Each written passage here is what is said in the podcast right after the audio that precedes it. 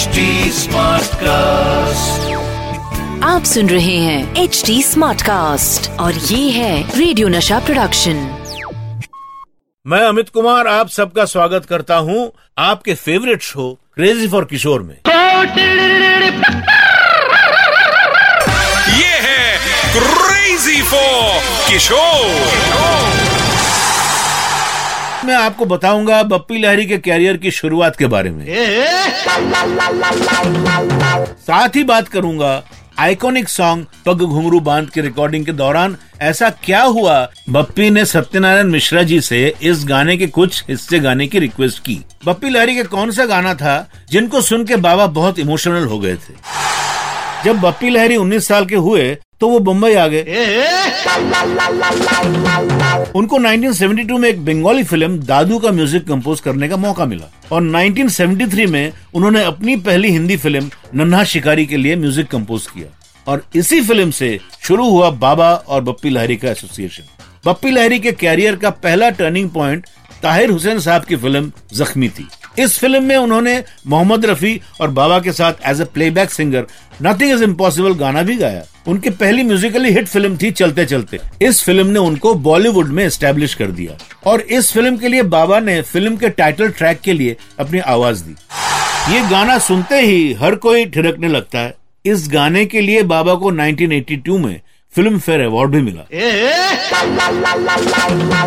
लेकिन जब बप्पी लाहिरी ने बाबा को ये कॉम्पोजिशन सुनाई तो बाबा ने बप्पी से कहा कि इस कॉम्पोजिशन में कुछ ऐसे हिस्से हैं जिसके साथ कोई क्लासिकल सिंगर ही जस्टिस कर सकता है। बप्पी ने बाबा को मनाने की कोशिश की पर बाबा ने उनसे कहा कि वो नहीं चाहते कि बप्पी का कॉम्पोजिशन के साथ इनजस्टिस हो। बाबा की इस इंटेंशन और ऑनेस्टी को देखकर बप्पी बाबा से रिक्वेस्ट करने लगे। आप ये गाना मत छोड़े।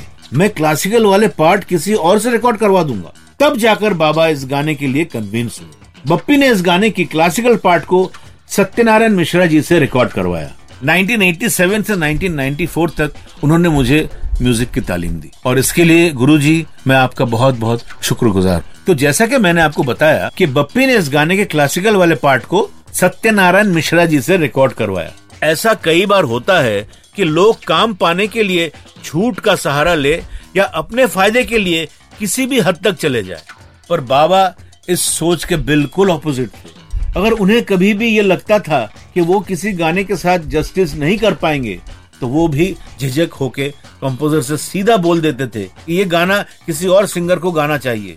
इतनी ऑनेस्टी बाबा जैसे रेयर आर्टिस्ट में ही हो सकती है। वैसे तो बप्पी के मैक्सिमम गाने पेपी नंबर थे और उन्हें डिस्को किंग भी कहा जाता था।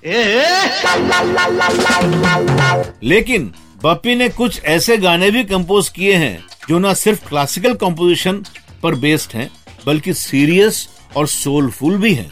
ऐसे ही कुछ गाने बाबा ने बप्पी के लिए गाए हैं।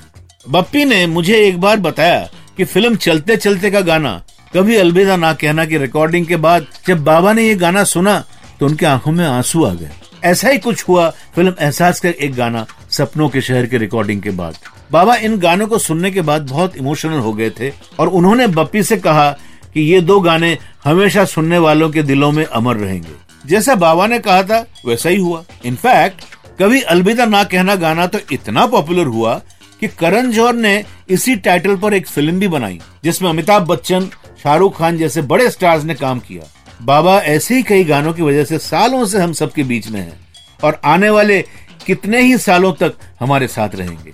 Stay happy stay crazy my friends अब आप सबसे अलविदा कहने का वक्त आ गया। फिर लेके आऊँगा बाबा की यादों से जुड़ा आप सबका favourite show crazy for Kishore और हाँ चलते चलते मेरे ये गीत याद रखना कभी अलविदा ना कहना।